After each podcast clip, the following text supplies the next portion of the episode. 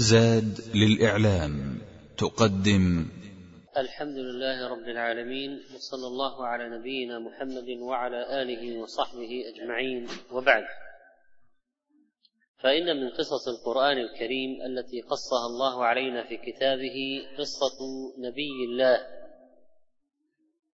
يونس عليه السلام الذي قال النبي صلى الله عليه وسلم فيه لا ينبغي لعبد أن يقول أنا خير من يونس بن متى ونسبه إلى أبيه. متى؟ رواه البخاري رحمه الله تعالى.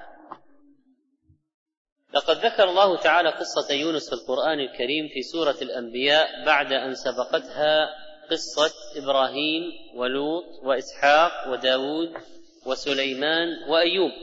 ثم ذكر بعد يونس عليه السلام قصة يحيى وزكريا وعيسى عليهم السلام.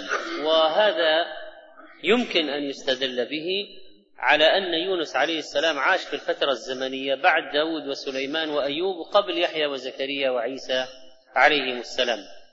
بعث الله تعالى يونس بن متى إلى بلدة نينوى التي تقع قريبا من الموصل شمال العراق وكانت في وقت من الأوقات عاصمة للآشوريين. وقد كان هذا النبي الكريم من بلدة نينوى وروي أن النبي عليه الصلاة والسلام لما صعد إلى الطائف وقابل عداس قال من أي البلاد من أهل أي البلاد أنت يا عداس؟ وما دينك؟ قال نصراني وأنا رجل من أهل نينوى. فقال رسول الله صلى الله عليه وسلم من قرية الرجل الصالح يونس بن متى قال له عداس وما يدريك ما يونس بن متى؟ فقال رسول الله صلى الله عليه وسلم ذاك أخي كان نبيا وأنا نبي. فهذه الرواية إذا ثبتت فإنها تؤكد أن يونس عليه السلام كان من تلك البلدة. قال الله تعالى وذنون إذ ذهب مغاضبا فظن أن لن نقدر عليه. فنادى في الظلمات أن لا إله إلا أنت سبحانك إني كنت من الظالمين فاستجبنا له ونجيناه من الغم وكذلك ننجي المؤمنين. وقال عز وجل في سورة نون فاصبر لحكم ربك ولا تكن كصاحب الحوت إذ نادى وهو مكظوم. فسماه الله تعالى ذنون وهو لقب ليونس عليه السلام. إذا يونس هو اسمه وذنون لقب. أضيف يونس إلى النون فقيل عنه إنه ذو النون لأن النون وهو الحوت ابتلعه. فالنون إذن هو الحوت. سمي صاحب الحوت لأنه كان ملازما له وهو في بطنه عندما ابتلعه الحوت وبقي حيا فيه بإذن الله تعالى.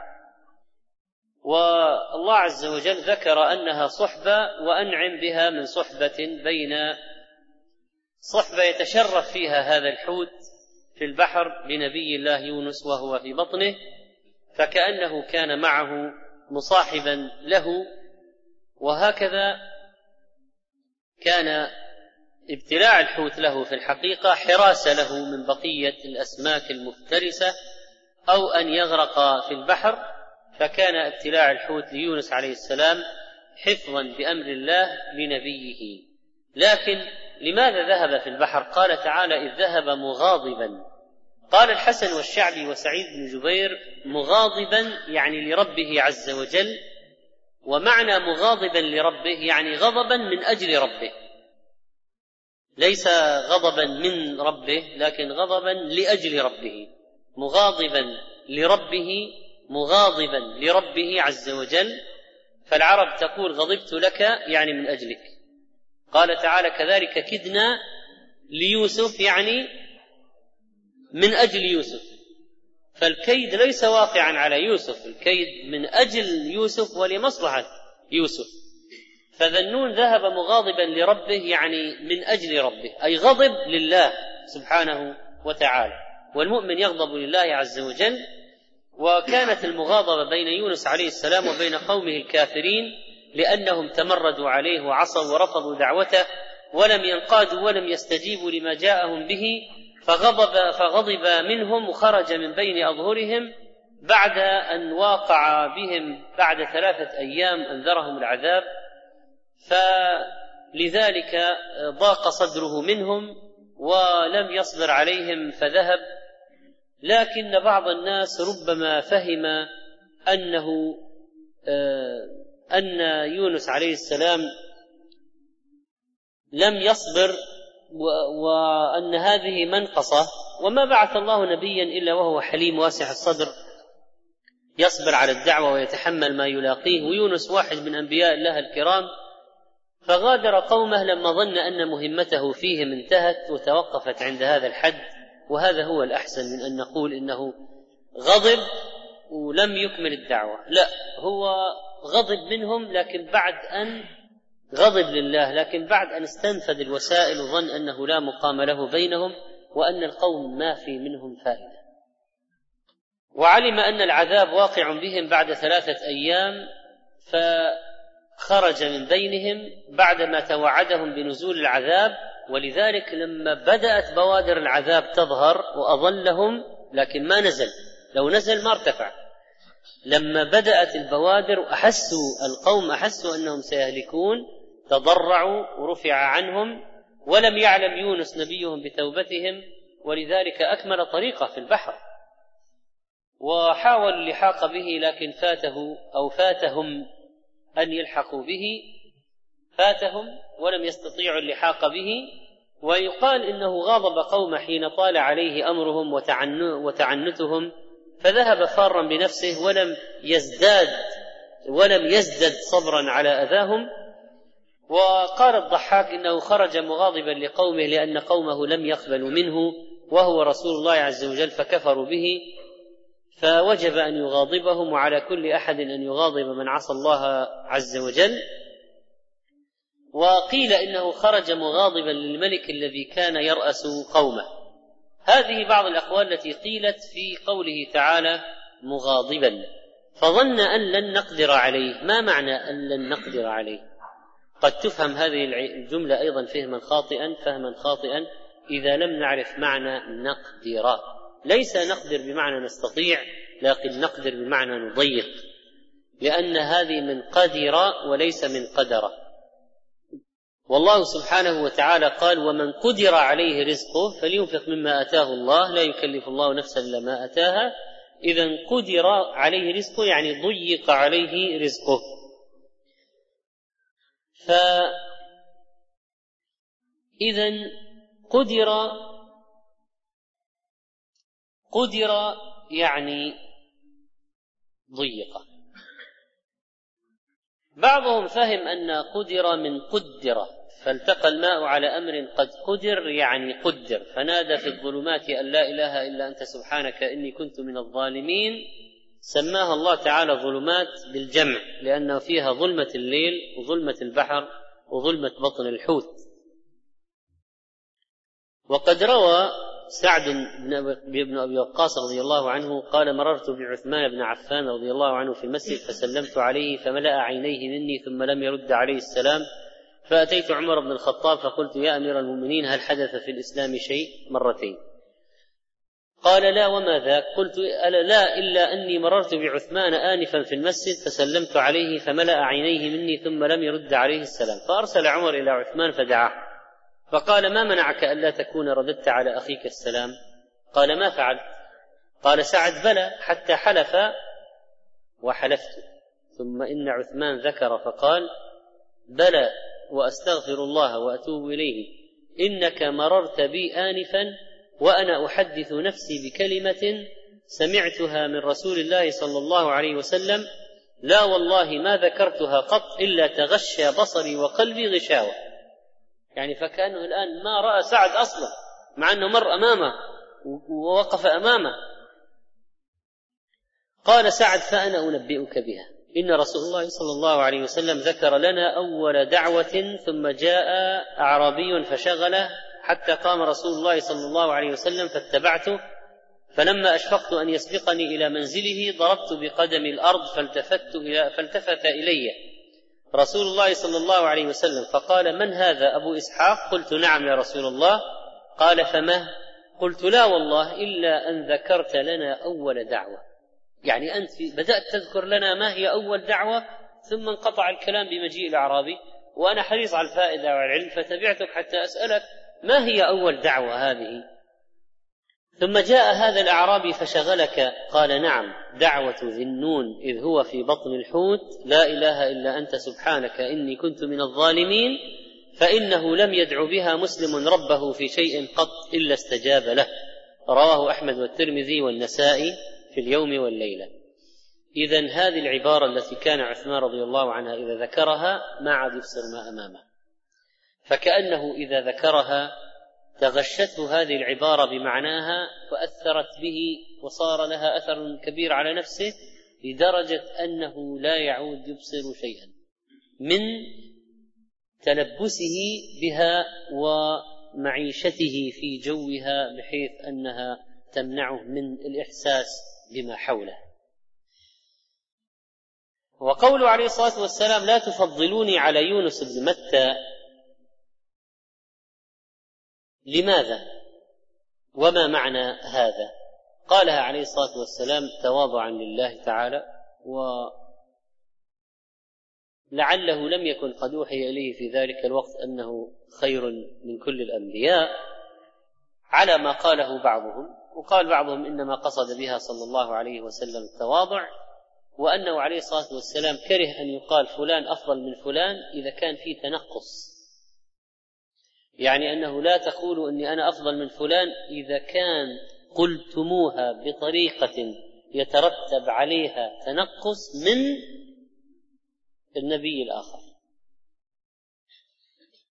لأنه ربما يكون النقاش بين واحد مسلم ويهودي مثلا فاليهودي يقول موسى أفضل المسلم يقول محمد صلى الله عليه وسلم أفضل وهكذا يصير هناك تراد فربما يطغى المسلم في النقاش فيأتي بها بطريقة تشعر بأن هناك انتقاص من نبي الله موسى. فإذا المقصود لا تفضلوني تفضيلا يترتب عليه أو يفهم منه أن الشخص الآخر المفضل عليه فيه نقص مثلا. ولا فإننا نوقن ونجزم قطعا ويقينا أن محمدا صلى الله عليه وسلم أفضل الأنبياء والمرسلين وخاتم النبيين وحوضه أكبر حوض ومقام المحمود وله مزايا لا توجد ولا لأي نبي آخر. بل أن بل إن أمته من فضله أخذوا فضائل ليست لبقية الأمم ورخص ليست لبقية الأمم. قال تعالى عن يونس عليه السلام فاستجبنا له ونجيناه من الغم وكذلك ننجي المؤمنين. استجبنا له دعاء. ونجيناه من الغم في بطن الحوت في الظلمات هذا غم. قذفه الحوت إلى الساحل وهذا من حفظ الله تعالى لنبيه يونس عليه السلام لأنه كان صاحب سجل سابق في الإيمان والدين. قال قال أبو إسحاق رحمه الله الاسفرايني صحب ذنون الحوت اياما قلائل فإلى يوم القيامة يقال له ذنون. فما ظنك بعبد عبده سبعين سنة؟ يبطل هذا عنده؟ لا يظن به ذلك. يعني إن الله سمى يونس أو أطلق عليه إنه صاحب الحوت مع أنه لبث في بطنه أياما. طيب فمن صاحب الصالحين وصاحب الأخيار وصاحب سنوات طويلة جدا فإن منزلته تكون وصحبته تكون لا شك أعلى وأفضل. نجيناه من الغم من بطن الحوت. داخل بطن الحوت في الظلمة في الخوف في الشدة غم ولا شك. وهو لا يعرف أن ستكون النتيجة والنهاية ماذا. ماذا ستكون؟ وهو سيهلك يموت. كيف سيموت في بطن الحوت؟ قال وكذلك ننجي ننجي المؤمنين. يعني نخلصهم. يعني أن الله لله عاده في المؤمنين. لله عاده أنه ينجيهم. وكذلك ننجي المؤمنين. فهذه عادتنا في المؤمنين أننا ننجيهم ونخلصهم. قال ابن كثير رحمه الله أي إذا كانوا في الشدائد ودعونا منيبين إلينا ولا سيما إذا دعوه بهذا الدعاء في حال البلاء لا إله إلا أنت سبحانك إنا كنا من الظالمين. هذا فان إنه حري أن ينجو صاحب هذا الدعاء خصوصا وقد روى الإمام أحمد والترمذي والنسائي قال رسول الله صلى الله عليه وسلم دعوة ذي النون إذ دعا وهو في بطن الحوت لا إله إلا أنت سبحانك إني كنت من الظالمين فإنه لم يدع بها رجل مسلم في شيء قط إلا استجاب الله له. وهذه سنة الله سبحانه وتعالى في المؤمنين أنه ينجيهم بما شاء كيف شاء ما داموا متصفين بالإيمان ملتجئين إليه يدعونه سبحانه وتعالى في السراء والضراء وقد قال عز وجل عن يونس أيضا في سورة الصافات وإن يونس لمن المرسلين إذ أبق هرب شرد إلى الفلك المشحون فساهم فكان من المدحضين فالتقمه الحوت وهو مليم فلولا أنه كان من المسبحين للبث في بطنه إلى يوم يبعثون. فنبذناه بالعراء وهو سقيم وأنبتنا عليه شجرة من يقطين وأرسلناه إلى مائة ألف أو يزيدون بل يزيدون فآمنوا فمتعناهم إلى حين. إذا الله سبحانه وتعالى يثبت الرسالة ليونس عليه السلام وأنه رسول بعثه الله إلى أمة كاملة من الأمم وهو الرجل الصالح والنبي الصالح. وقد جاء في الحديث عن أبي هريرة رضي الله عنه قال بينما يهودي يعرض سلعته أعطي بها شيئا كرهه. فقال لا والذي اصطفى موسى على البشر. فسمعه رجل من الأنصار فقام فلطم وجهه. وقال تقول والذي اصطفى موسى على البشر والنبي صلى الله عليه وسلم بين أظهرنا؟ فذهب إليه. فقال يعني اليهودي أبا القاسم إن لي ذمة وعهدا يعني أنا من أصحاب الذمة وصاحبك لطمني وهذا فيه اعتداء علي وأنا من أهل الذمة وعليكم حمايتي. فما بال فلان لطم وجهي؟ فقال النبي عليه الصلاة والسلام يعني للأنصار سأله لما لطمت وجهه؟ فذكره ذكر القصة وأن اليهودي قال والذي فضل موسى على البشر وكيف يقول أنت أفضل الأنبياء؟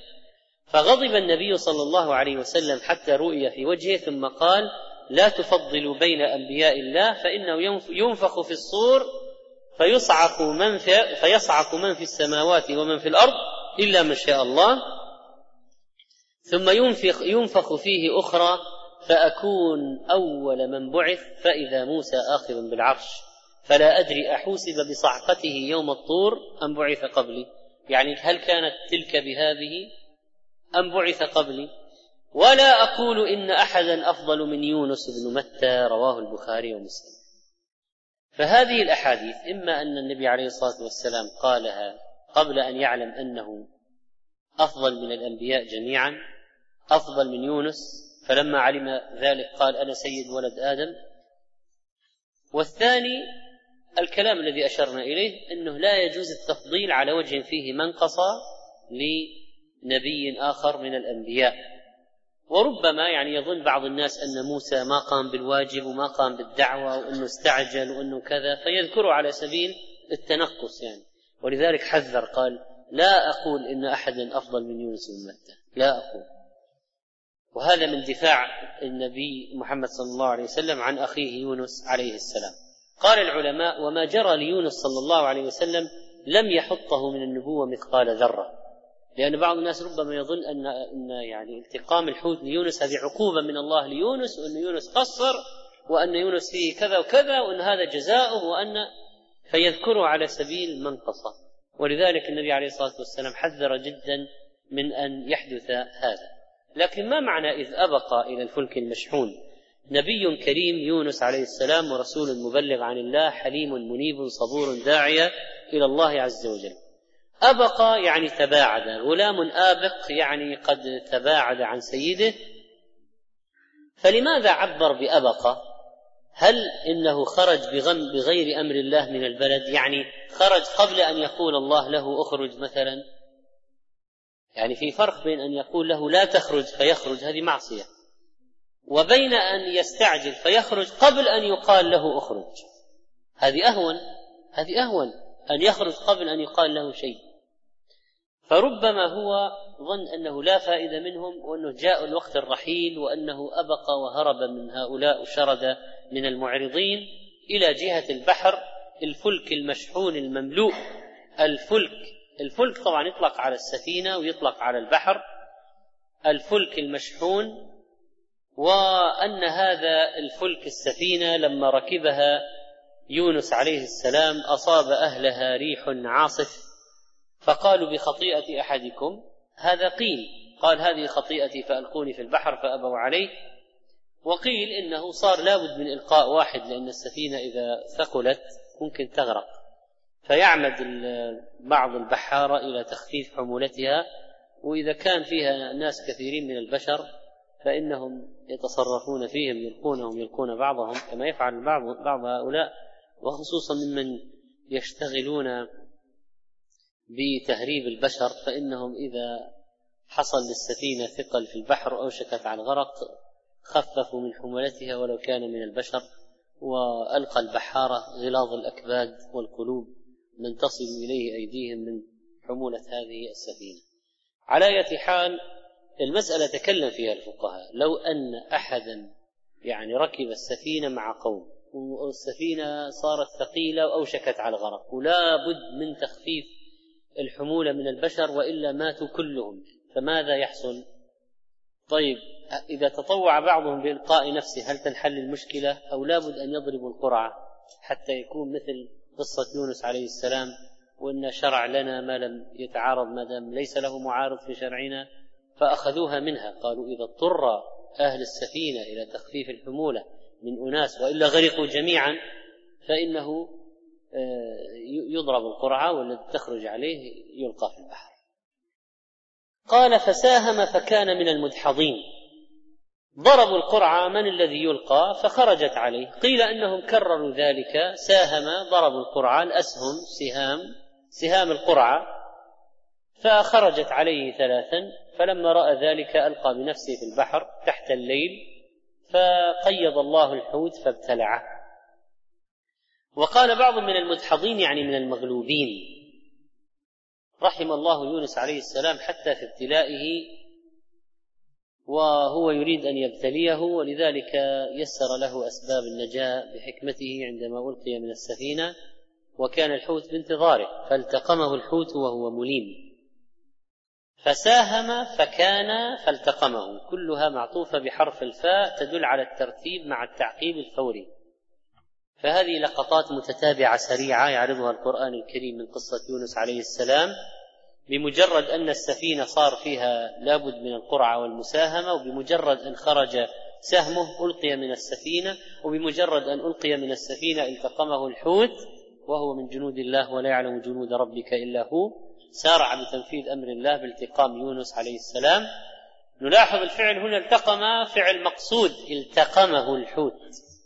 ولم يكن ذلك بدون التقم غير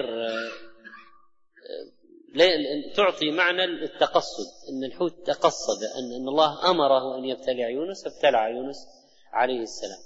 طبعا لقم الشيء يعني أخذ ابتلعه بسرعة. التقمه التقاما وابتلعه ابتلاعا. ولو كان غير ذلك لأطبق فكيه عليه وطحنه بأسنانه وغرز فيه أنيابه ومضغه مضغا. لكن من رحمة الله ولطف الله أن المسألة كانت ابتلاع وليست مضغا ولا عضا فالتقمه الحوت وهو مليم. اللوم مليم من اللوم واللوم معروف ما هو. وقال تعالى في سورة المؤمنون عن وصف عباده عباد الله المؤمنين فمن ابتغى فقال سبحانه وتعالى فإنهم غير ملومين فمن ابتغى وراء ذلك فأولئك هم العادون. إذا على أزواجهم أو ما ملكت أيمانهم لا لوم عليهم لأن هذا حلال أباحه الله سبحانه وتعالى. إذا تعدوا هذه الحدود فهنالك اللوم وهنالك الاعتداء. المليم إذا أتى بما يلام عليه. المليم ما قيل من معاني من المعاني من المليم من اللوم. طيب بأي شيء يلام؟ على أي شيء يلام؟ القضية كلها يعني ما قاله بعض المفسرين أنه غادر قومه بدون أمر من الله. استعجل. غادر القوم بدون أمر من الله سبحانه وتعالى وانتقل إلى موضع آخر دون توجيه من الله.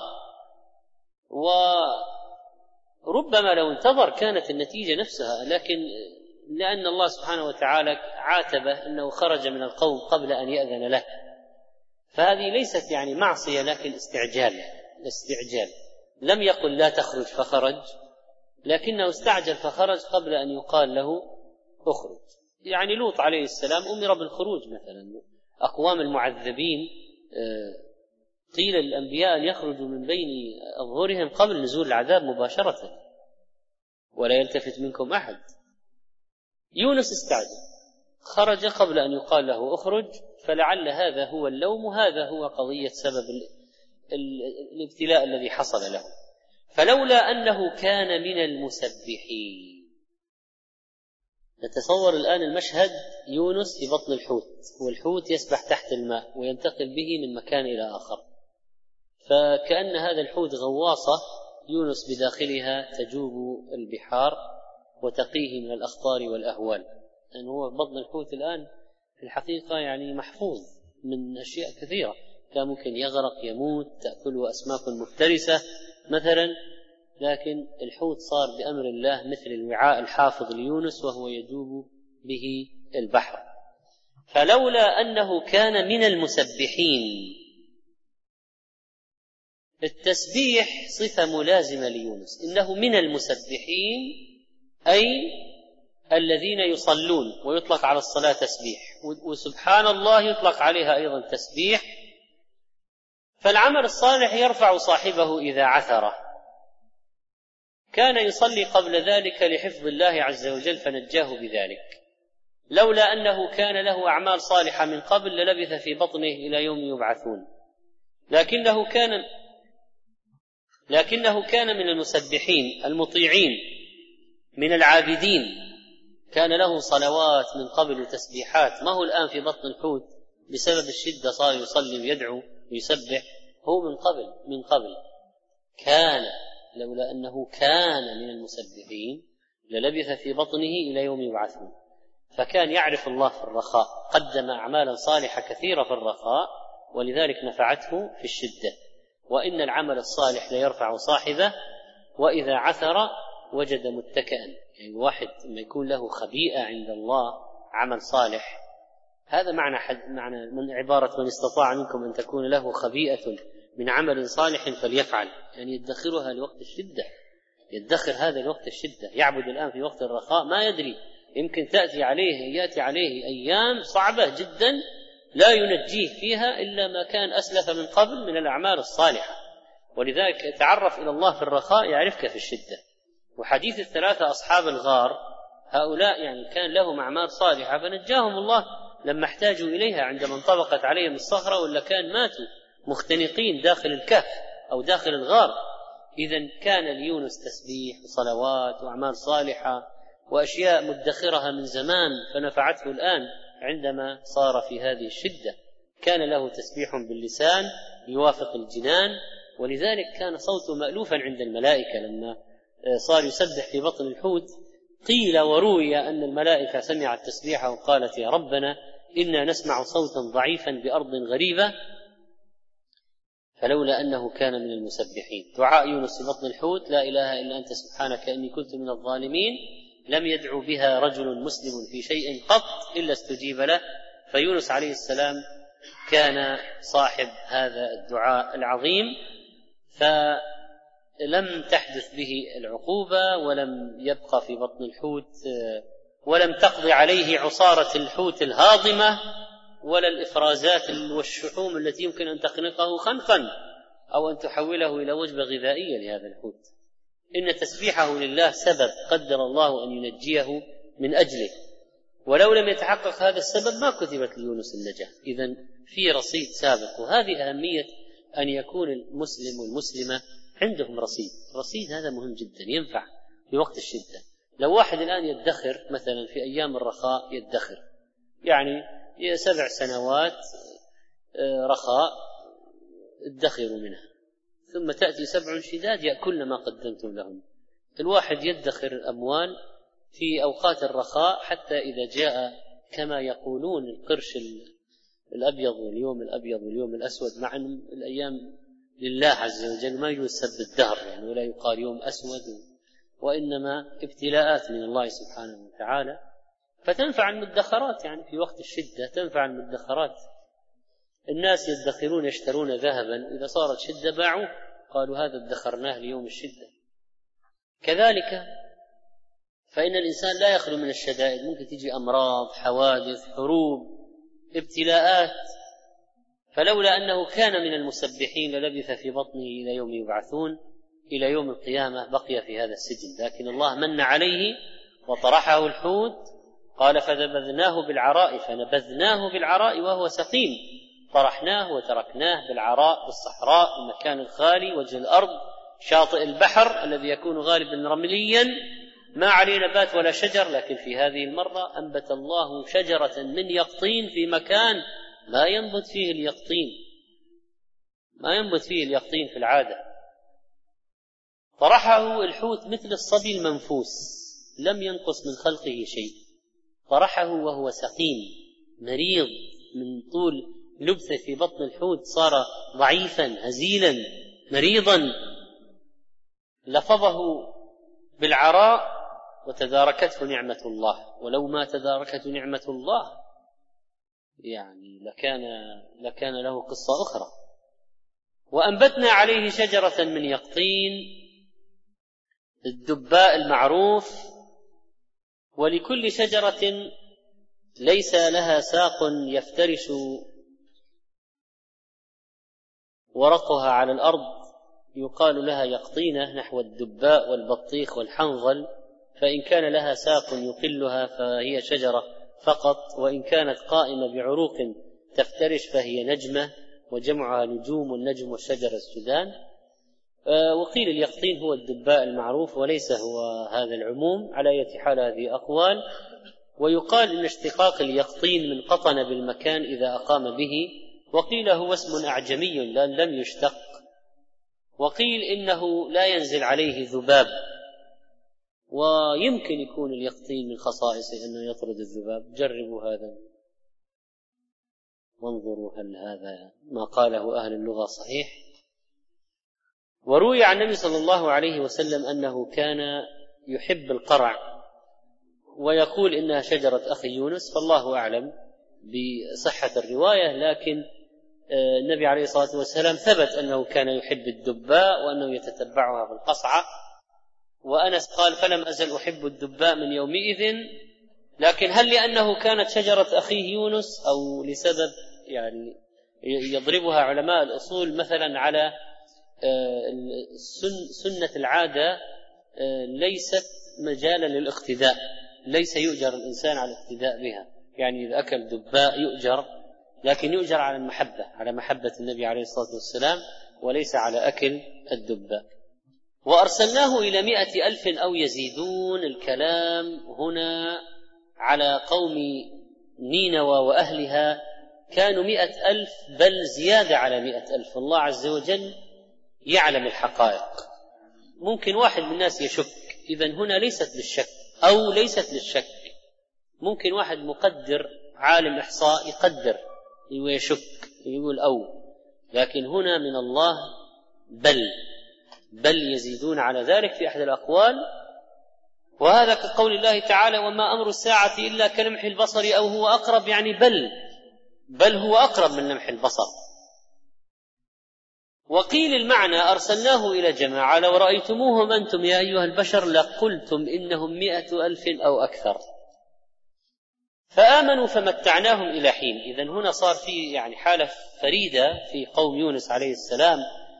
أن يونس بن متى كما قال ابن كثير رحمه الله لما بعثه الله إلى قرية نينوى وهي قرية من أهل الموصل من أرض الموصل دعاهم إلى الله فأبوا عليه وتمادوا على كفرهم فخرج من بين أظهرهم مغاضبا لهم ووعدهم بالعذاب بعد ثلاث فلما تحققوا منه ذلك وعلموا أن النبي لا يكذب ندموا رجعوا وخرجوا إلى الصحراء بأطفالهم وأنعامهم ومواشيهم وفرقوا بين الأمهات وأولادها وتضرعوا إلى الله وقاموا يجأرون ويلحون ورغت الإبل وفصلانها وخارت البقر وأولادها وثغت الغنم وسخالها فرفع عنهم العذاب على ما قيل. على يد حال ثبت بالقرآن الكريم أنهم رجعوا ندموا حاولوا اللحاق بنبيهم فمتعناهم إلى حين إلى منتهى آجالهم.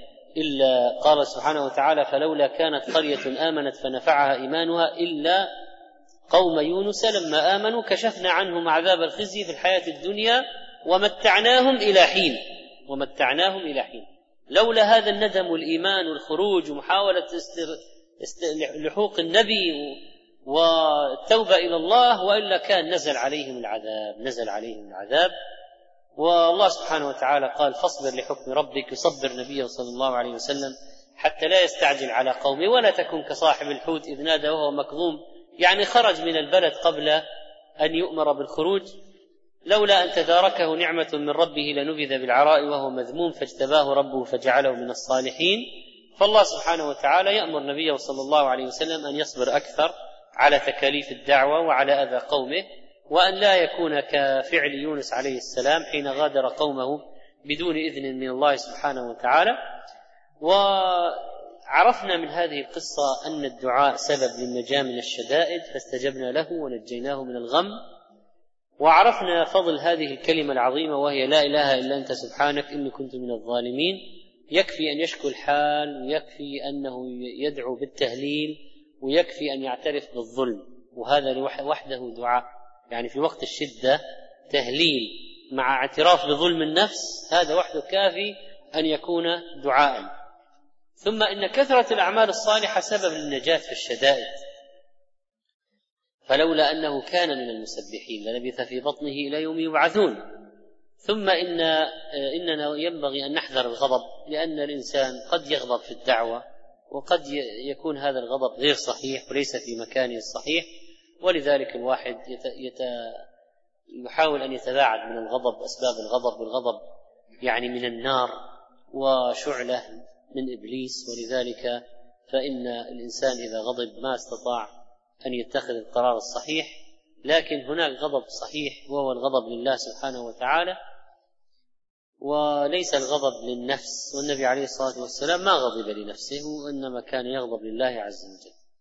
في القصة في درس عظيم للدعاة الله سبحانه وتعالى في الصبر على المدعوين وأنهم لا يتركون آه، هؤلاء المدعوين وإنما يواصلون دعوتهم ويتذكرون ما كان لنبي الله يونس عليه السلام. وعموما الأنبياء أهل صبر عموما ولقد كذبت رسل من قبلك فصبروا على ما كذبوا وأوذوا حتى أتاهم نصرنا. فالصبر مطلوب من الدعاة والله سبحانه وتعالى قد لا يفتح لهم المغاليق مباشرة وإنما بعد حين. ومما يعين الدعاة على تفهم هذا الأمر أن يعلموا أن الناس ليسوا سواء في الاستجابة فمنهم المسرع ومنهم المبطئ ومنهم المعرض الذي لا يستجيب ابدا. ولذلك فإن الإنسان لا ييأس وربما الآن يعرض عنه ثم يستجيب له ربما الآن ينفر منه ثم يقبل عليه. وأن العمل الصالح لا ينفع فقط آحاد الناس وعامة الناس ينفع الدعاة إلى الله سبحانه وتعالى.